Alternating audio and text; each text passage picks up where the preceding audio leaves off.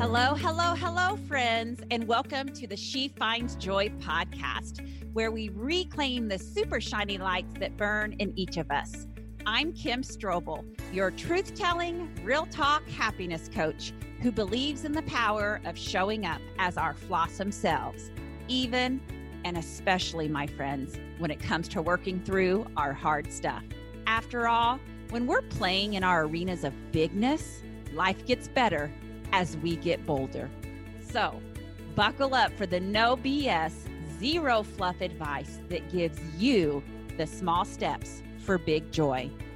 One of the best things about She Finds Joy is our community.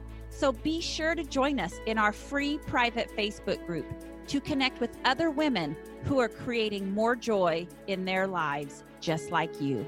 You can find us at kim strobel dot com forward slash She Finds Joy. All right, let's dive in to today's episode. Here we go.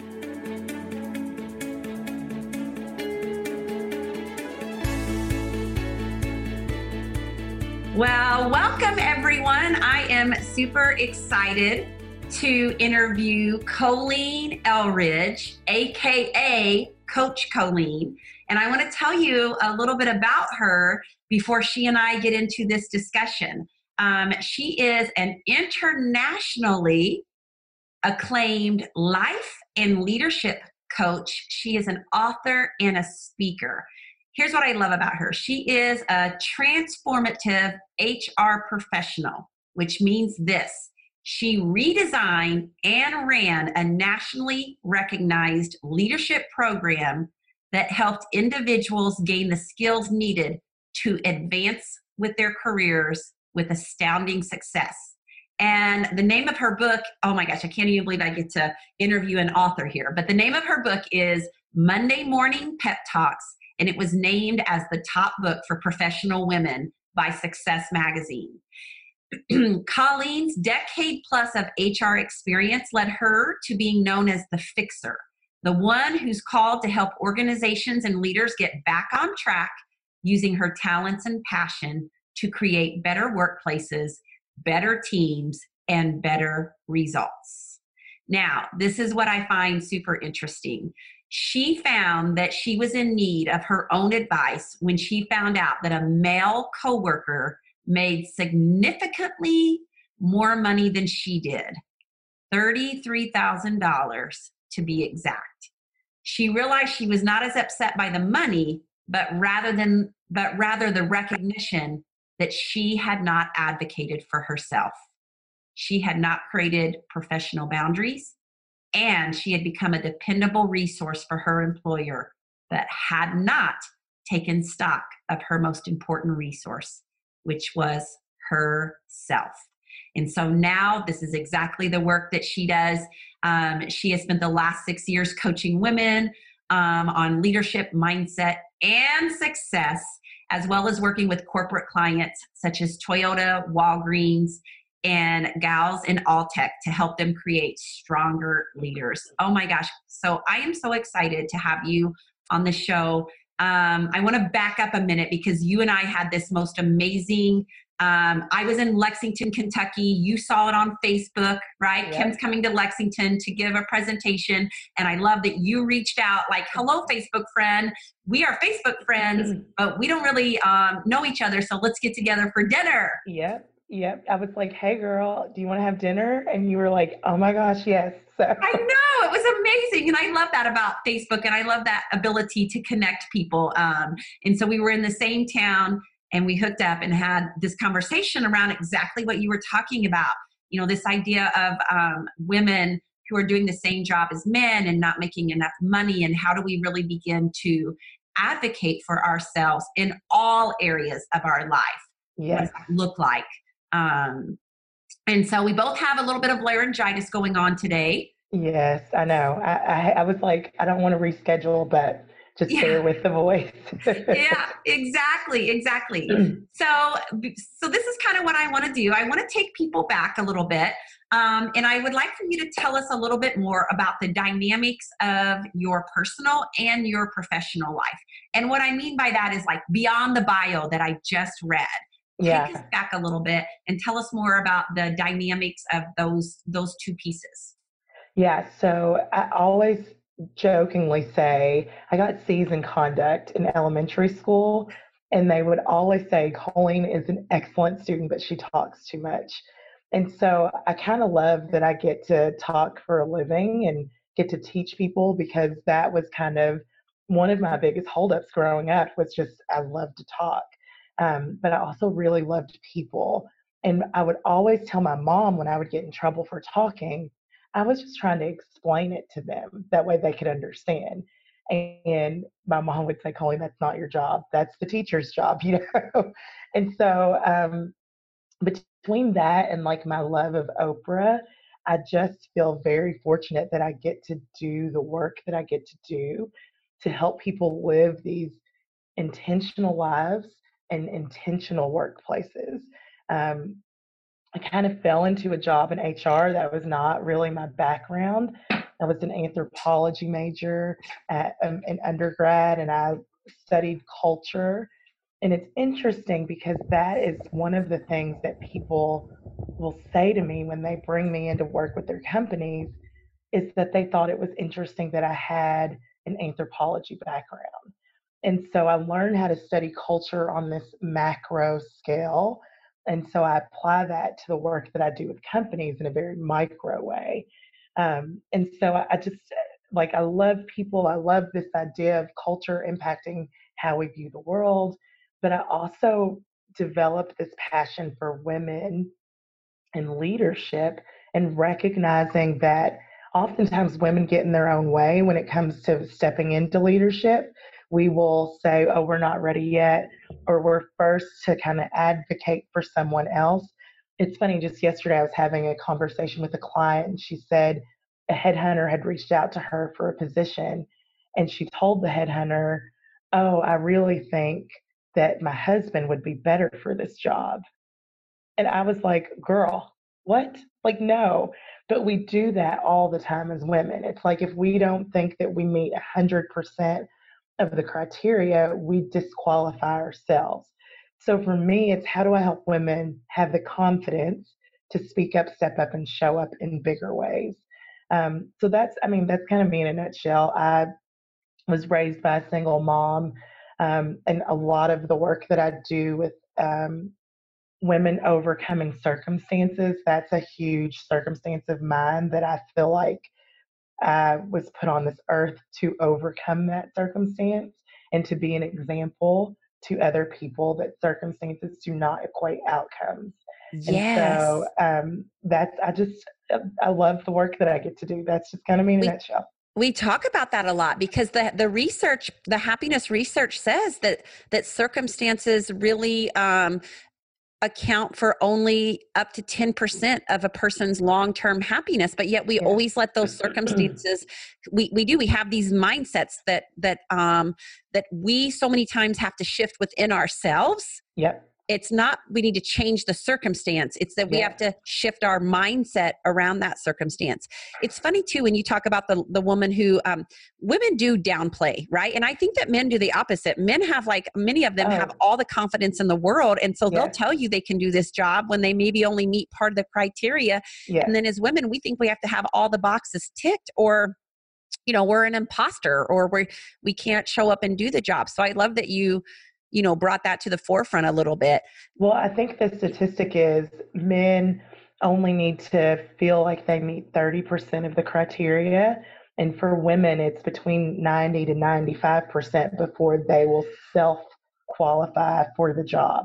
Isn't that, I love that statistic. Yeah. I'm a nerd around the research. Wow. Yeah. Yeah. So, okay, I want to ask you this, a real question then. Did you feel like you, being in corporate America, did you feel like you had two things going against you? One, you're a woman, and two, you're a Black woman? Um, I would say there were there were definite situations that that maybe was a hindrance, but then there were other situations that it was an advantage, um, because I felt like I could show up in different ways, and people would almost like expect that from me, because that would be the expectation, is I'm going to be the person to speak up, right? Yep. And so um, part of my career, I was an investigator of harassment and discrimination complaints. And so that really, I think, allowed me this opportunity to develop um, confidence in telling people rights and wrongs, yes. and to show up in that way and say, hey, no, that's not right. And here's why that's not right. And here's what you need to do to rectify that. I think it allowed me this unique opportunity that maybe other people couldn't call people out in certain ways, or it almost became the expectation for me to be that person. I see. Your, 'cause your track record was mm-hmm. clearly showing evidence of this is what we can expect from you. Yes. And so I will then- tell you internally, the struggle was, um, especially when I started doing trainings and coaching on my own, was I always question if, am I only being looked at or hired because I'm a Black female, right? Oh, right. And as someone that's a speaker too, it became, um, you know, people would say, oh, you were so great. And it's like, am I only great because the expectation for what it means to be a Black female on a stage?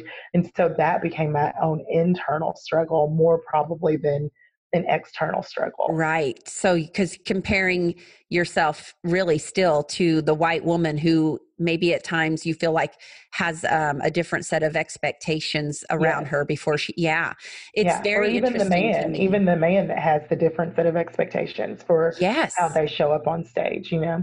Yeah. And, you know, I was speaking to an author recently, and um, she was telling me that she landed this new job with this very high-end company. Mm-hmm. And she actually had to bring her husband in to negotiate salary with her because, because, yeah, because she didn't feel heard as a woman. So her husband had to go in and mm-hmm. negotiate salary. And I was just like, oh, you know, like it just broke my heart. But yeah. I mean, at least she was willing to negotiate it. It's true, because of what I see often is most women just take the first offer. And when they take the first offer, they don't recognize that they're leaving at least ten to twenty percent more on the table by just taking that first offer. Yes, yes. I love that. Okay. So and especially, I, sorry, let me, go let ahead. me think, especially with jobs, right? Like for business, that's a different ballgame, but with jobs, one of the things that I stress to women is that it is not your organization's responsibility to make sure that you are paid well. That is your responsibility. Their responsibility is to make sure you produce the most results for the least amount of money. And so for you, as for us as women, we have this responsibility to negotiate higher salaries, because oftentimes they'll, it's like you'll do it for what you get offered to do it for, right? Right. Um, and we don't recognize that that's just a starting point. We don't know that we have the permission to ask for more. Yeah, that's just the starting point. And so that's always my big message for women is like, do not take the first offer. I love that. I love that. Okay. So I want you to totally back up for us a mm-hmm. minute. Take us way back to before you became this life coach and this trainer. I want to know, what was life like for you? Mm-hmm. And then I want to know how it has changed to get to where you are right now. So take me back, even if you want, take me back to your childhood or. Yeah. So um, I had an amazing childhood. You know, it's interesting because my father passed away when I was younger and he committed suicide. And so that really did shape how I viewed the world. But it also was interesting because I didn't know that that's how he died until I was a teenager. Like my mom really tried to protect my brother and I from that reality. And I think for me, that shifted everything when I realized the truth, because all of a sudden I felt like everything was a lie, right? And so now I'm processing this, and it's a different um, set of emotions when you feel like someone's died of a heart attack versus someone dying from suicide, you know, kind of by their own fruition. And let's talk about that a minute, because I think yeah. that's a very relevant topic. Explain yeah. that a little bit to me. So you know, I, I often say, especially when I tell people, um, you know, that my father passed away when I was young, it is a different response if I just leave it at that than if I tell them that he died by suicide. And then it becomes almost this um, sense of pity that people have. And then I, for a long time, had this shame surrounding it, right? Because what does that say about me? And why did, would he leave me? And, you know, I had all, like, all these daddy issues. I went to therapy for, you know, it's like the, I felt very stereotypical in lots of ways because of that. But also, um, I also knew that that did not define who I was as a person. It was a part of who I was. And the older I get, the more gratitude I find for the gifts of that situation, which sounds weird, but every time I talk about this, someone will reach out to me and say, oh, I had a brother that committed suicide, or I had a, a father that committed suicide. Thank you for sharing that story because it makes me feel seen. And would that be the narrative that I want for myself? No, but it's a part of my story. But it also, through that journey and through the journey of forgiveness, which I talk about a lot in my book and I've talked about a lot in writings, um, taught me this sense of empathy that I would not have had had I not had this life experience. And so the way that I view the world and the way that I view other people's pain and the level of understanding that I try to have for people and like their stuff is elevated because of my own experience with pain and suffering and death and suicide. And I'm thankful for that. Like, I'm thankful to have that lens because it gives me a greater sense of empathy and compassion.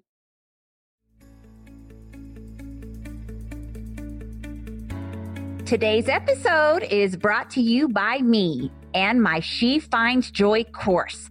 That's my ninety-day guided journey that unleashes your happiness so you can make big things happen in your life. I know that each and every one of us is capable of having a monumental impact on the world. I also know that we are all capable of playing in the arena of bigness. I mean, I used to make eight dollars an hour. Now I make twenty times that amount. I used to be in an incredibly difficult marriage. Now I have an exceptional marriage much of the time. I used to see all my flaws, and now I know and see that there's a lot of greatness inside of me. I used to think that my current circumstances were what was possible for my life, and now I know better. And what do I know for sure? I know that there's a version of this that is possible for you too. I'm here to help you learn how, no matter where you're at in your happiness adventure, where you're at when it comes to love, health, finances, happiness, and your career. I know that together we can spend three months reimagining what's possible for you. It all kicks off on January twenty-first, but our waitlist is open right now. Be the first to know about the insider launch details. Go to kimstrobel.com forward slash she dash finds dash joy dash waitlist to get all the details. You know, that is one of the things that I teach so much in my program is, you know, how do we take these kind of these dark struggles and these mm-hmm. challenges and these adversities and not negate the pain, right? Right. Because yeah. we're not saying like, oh, I, I'm glad I chose to experience this exactly right. in life, or I'd want to experience it again. But the bottom line is this is an experience. And so how do you allow yourself to have the pain, but also how do you allow yourself to have a new perspective? And I, I say that with my, you know, with my panic attacks and stuff. Like, I mean, I, I, you know, I, I despise those things at times. Um, but I also know that I would not be the happiness coach I am today without them, or, um, nor would I see all the abundant and blessings around me, because my brain focuses on those things now because I, I understand, I have a different perspective. And so I think this is such an important thing because all of us have really terrible struggles and challenges in our life. And so mm-hmm. what you've been able to do is look back and say, you know, but here's another story that's true about my life. So yes. there's the story of I grew up without a father, and that was a suffering, and it has defined me, and I maybe even still have mindset issues inside of me because of that. That is one story. Yes. That there's another story, which is Absolutely. Because of that experience, Colleen now has this amazing compassion and empathy for the world and the people in it because of that experience. Yes.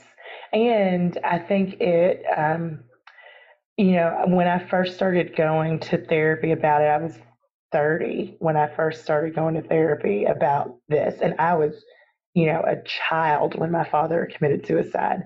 And so I had all these years of like the story that I had created about what that meant about me and what that meant about him and what that meant about my family. And, um, so going to therapy was definitely a game changer, but I also remember making the conscious decision to forgive him.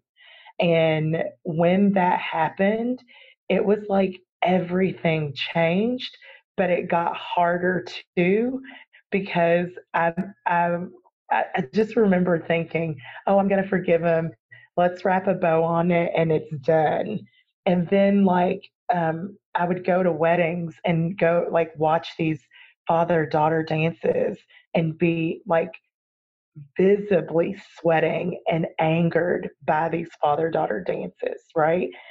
And thinking, gosh, that's not fair to my friends that I'm standing over here like fuming mad about a beautiful experience for her. Um, and so I remember when I got married, getting really upset about, do I put my father's name on the invitation, right? Like things that I had not really thought through how this was going to work. And then just getting really angry that I had to even think about it because that's not fair, right? And then I was like, Colleen, okay, it may not be fair, but like either put it on there or don't put it on there, but don't wallow in it, right? Yeah, because you were um, resisting what is, yes, right? Exactly, exactly. And I think the greatest gift that I gave myself was the reality of this. And that is, in my mind, I had created this story about what my life could have been like if my father had not passed away. And in my mind, that life was like a million times better than the life that I had. The reality is it could have been so much worse, right? Like we forget that it could have been a disaster. And so finding the gratitude of the fact that I knew that I was loved every single day by my mom. Like my mom told me from like the time I was born, I'm sure, that I was the daughter that she always wanted and that I was loved and wanted. And I didn't realize how big of a gift that was until much later in life. And so many people don't get that message. So yeah, I didn't have a dad, but I had a mom that loved the hell out of me. Yeah. And I have a brother who's fifteen months older than me that is one of my best friends. And like, we call our little family unit the Three Amigos because it was just the three of us. And so I'm finding gratitude for that changed everything. Um, And, and, you know, it's interesting. Last week, I, I walked into the salon and this girl was getting her hair done and her parents came in and her dad said to her, um, oh, do you need money? Like, let me just pay for it. Right. And I had this moment, like I started crying because I was like, that is like what dads are supposed to do. And it was such a simple and beautiful moment that like, I wanted to like hug her and be like, you're so lucky that you get to have this experience that like your dad clearly cares for you and shows up and is like, wants to show you how he loves you by paying for your hair to get done. Um, but it also was like this healing moment for me because other people in my life do that in other ways, right? Maybe it, it's not been my dad, but in other ways, my husband has shown up in big ways and my friends have shown up in big, big and small ways. And so it's like always wanting something that you could never have is what causes the misery. Yes. But finding how you can have it in other ways creates this sense of joy that I, I, I wish for everyone. Well, I definitely want to talk more about forgiveness in a minute, but I have yeah. to share my own example because because I get what you're saying. Like we get like like that's a grief in your life. And grief will always pop up. It never goes away. It's almost yeah. like um, my my own counselor who's been in my life for twenty years. Um, he's like my spiritual mentor, my counselor, and my life coach wrapped up into one. But he always explained that grief was like um, a train, and there will always be like a new boxcar that comes through, but it might not be as as potent as the one yeah. that came before it. You know, because and so for me. I I never wanted to just have one child. And so when my husband and I got married, my son Spencer was two. Um, and, and, and Scott came into Spencer's life when he was young, like a baby. Um, and so um, I always wanted to have another child. But at the time, we also had custody of my husband's daughter. And um, it just never felt like the right time to bring another child because, you know, it was chaotic and we were trying to meet her emotional needs as well. And so we just kept putting it off and putting it off and putting it off. And long story short, um, I never lost the desire to have another one, but my husband was like forty-six at the time. At, all this was kind of over. And he was like, I just can't do it, Kim. Like, I can't do it. And that was a, really a big grief in my life. Mm-hmm. I, I became resentful of him. Um, I had to do a lot of work and coaching on my part. And so even now, and, and I've done my work on that, and I can see that there's another story there. And the other story is, is that if Kim Strobel had a four, five, or six-year-old right now, she would not be running two businesses full time. She would not be traveling the country. Um, I get it. And I see that, that perhaps there was a bigger plan in place that I didn't realize and that I'm birthing a different kind of child. But yeah. even, even now when we're watching a show and there's a mother who's like, just like this last night, there was a pregnant woman and I, I got teary eyed because, you know, I, I always wanted to have another child and that did not come to fruition in this life. Um, but, but the difference can I is, say something I, though, Kim? Because you, you did have another child, right? Like your stepdaughter was, you didn't birth another child, but you did have this other child that you were part of raising. Yeah, right? yeah, yeah. It was a big and I know it's different. Life I know it's different, but yeah, I, I, that's one of the things that I'm always really big on is like sometimes we ask for things and we don't recognize that we got exactly what we asked for. I know, just right? Showed up in a different way. You know? Yeah, yeah. And I, I also have a, a little niece that I'm exceptionally close to. We mm-hmm. have this very unique bond. And so I do believe that God gives me these little blessings in other mm-hmm. forms. Um, and so I really had to work on forgiveness, but it doesn't mean I don't get triggered as well. But, but yeah. I will tell you, there are certain things I think that are just I want to talk about forgiveness. I think this is a big topic because darn it, Colleen, there are just some things I can't seem to forgive. Yeah. Certain people in my life who I feel like have done an injustice to me. And, and I know that this is my work. And yeah. I also know as a happiness coach that I'm only impeding my own levels of joy and happiness by holding on to it. Yeah. So what do you, how does that look like? What do you have any tips or strategies or tools or what's the process for really being like, I know I need to, and I can tell myself I have, but the bottom line is I got some ugliness inside of me still around that particular person or situation. Yeah. How do we coach so, ourselves through that? I'll give you two things. One, um, and people always laugh when I tell them this, I only allow myself to not like three people at a time. I like and this. So for me, it's like, I, you know, I had this awful boss one time who I think will remain top of my list for a long time, right? I'm okay with that because everyone else that I feel like has like done me wrong in some way falls off the list. And so it kind of gives you this parameter because I think it's okay to feel hurt and pain and not want to forgive someone. I, I don't think that they're has to be this blanket apology and forgiveness that you spread out across the world. But I do think you have to rein it in, because if not, it's easy to let that snowball, and all of a sudden you're walking around angry and mad and overwhelmed because you're holding on to all of this, all of this that's not meant for you to hold on to. So I only allow myself to not like actively three people at one time.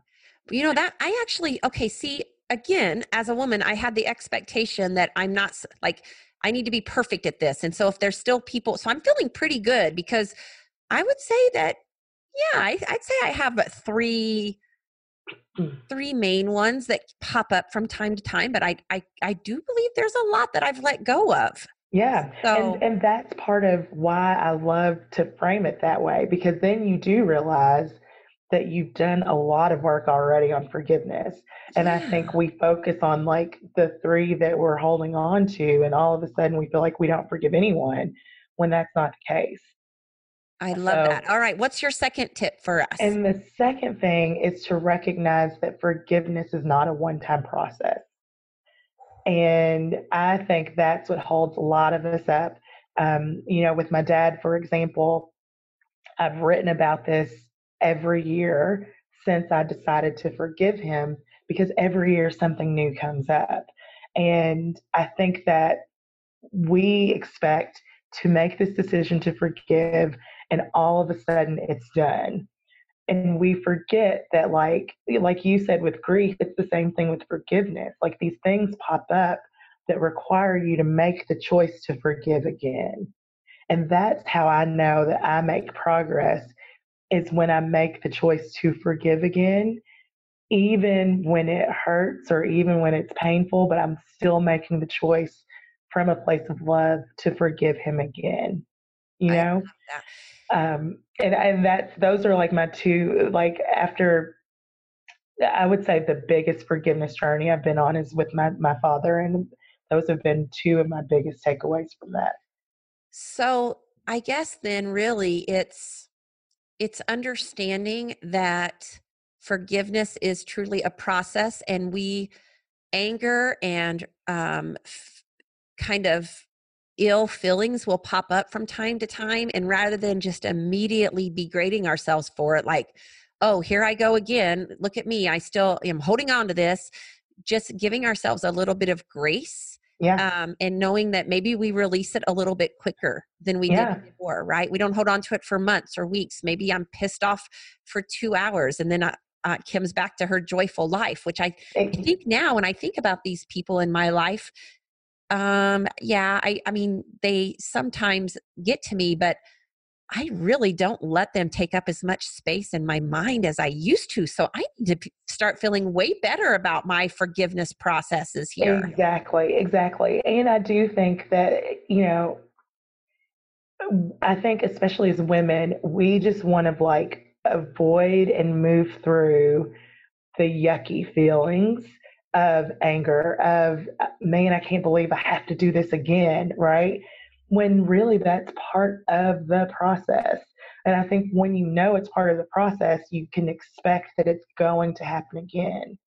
Like, I don't think that you ever fully just forgive, especially the deeper the pain is, right? Like, I, I do think it is one of my life's journey to always choose forgiveness for my father when things come up, you know, like, um, I had my big conference last week, and afterwards I was talking to my mom, and she said something like, I just get so angry sometimes because I watch you and I watch your brother, and it's just not fair that like your dad doesn't get to see this. Mm. And that is not the life that I had dreamed about when, you know, you all were born.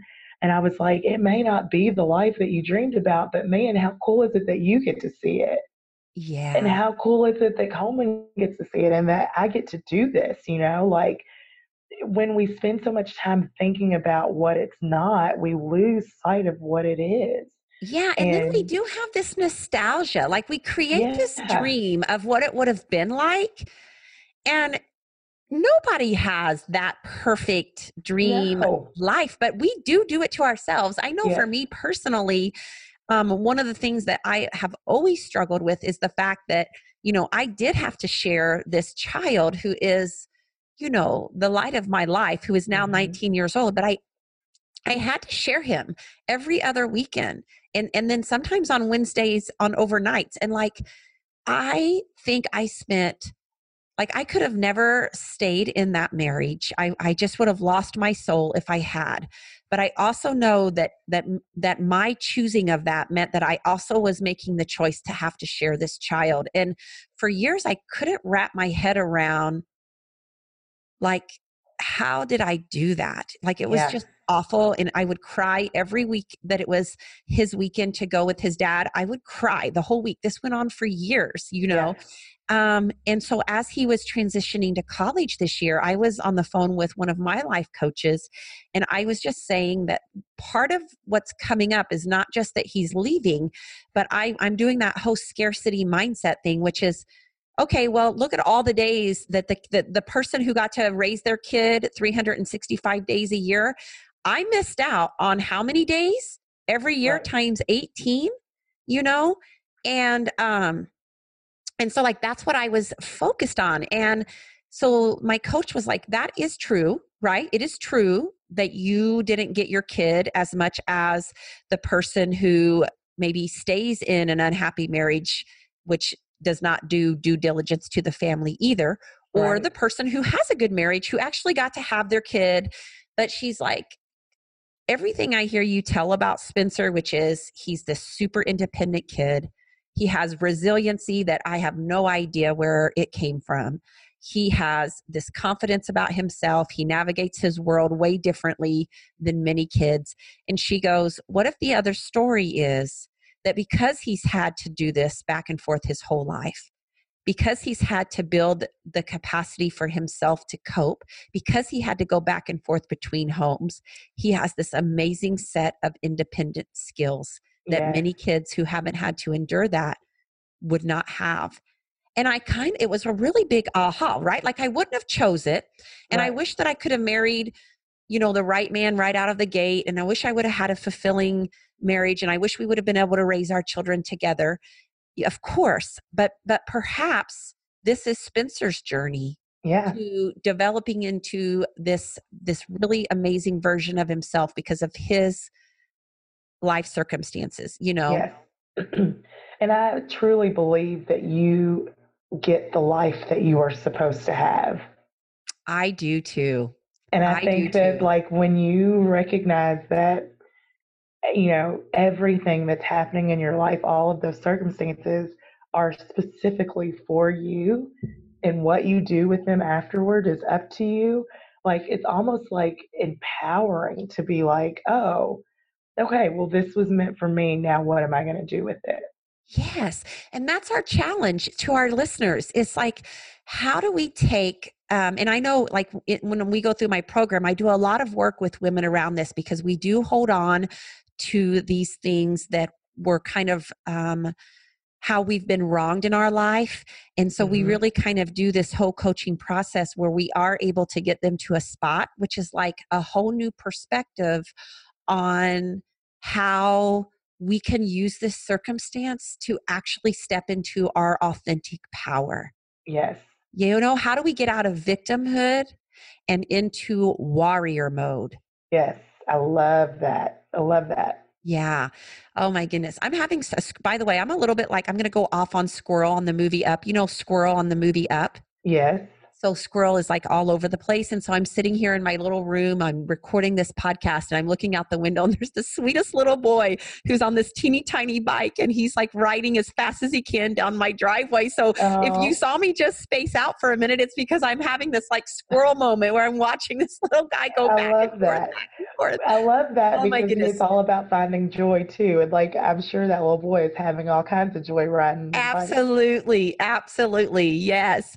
Okay. So So this has been so helpful. I love that we just kind of went down the route of forgiveness and understanding that I always tell people you have to take one hundred percent responsibility for your life. And so we yeah. all get crapped on. We all have things happen to us that that are not fair. But our part of that responsibility is, do we let that defeat us, or do we let it kind of peel back the layers to a better version of who we are and how we want to show up in the world?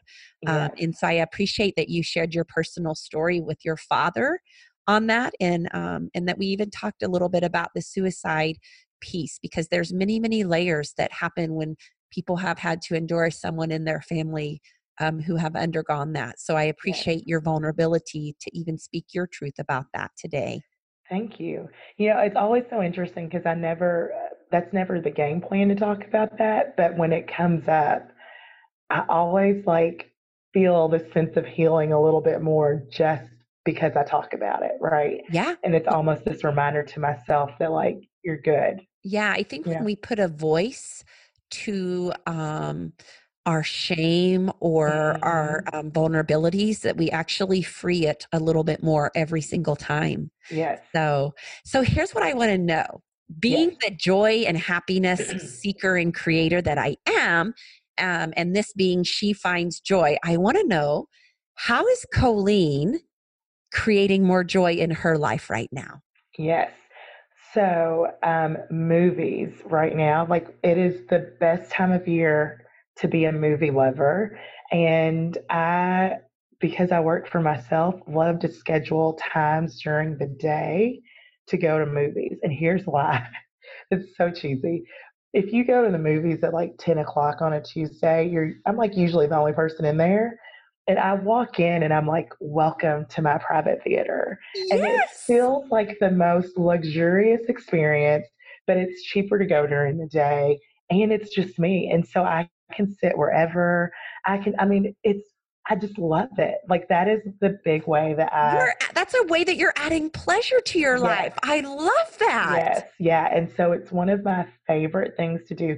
It is like the most radical act of self-care for me, because yes. I was the girl that growing up, if I would see people eating by themselves in restaurants, would walk over and say, you can come eat with us. Like, please come eat with us. And my mom would be like, Colleen, people like eating by themselves. And I'm like, why? Why would anyone want to eat by themselves?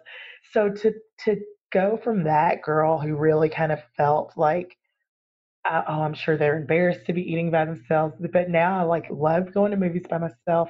I love that I get to decide what I think about the movie too, yes. and don't have to like filter it through someone else's opinion. Right. Yeah. That you can be your own person here. Yeah. Yeah. And so that is like, listen, I, I cannot wait till December, because that's like my big, like I get a bunch of time off, and that's what I'm planning to do. Is You're just like, gonna just movie, movie, movie. That's yeah, awesome. Yeah. Okay, Colleen. So where can people find you? What, what, where can they find you um, and connect with you? Tell us yeah. about anything that you have up and coming. Yeah, so I'm on Instagram and Facebook every day.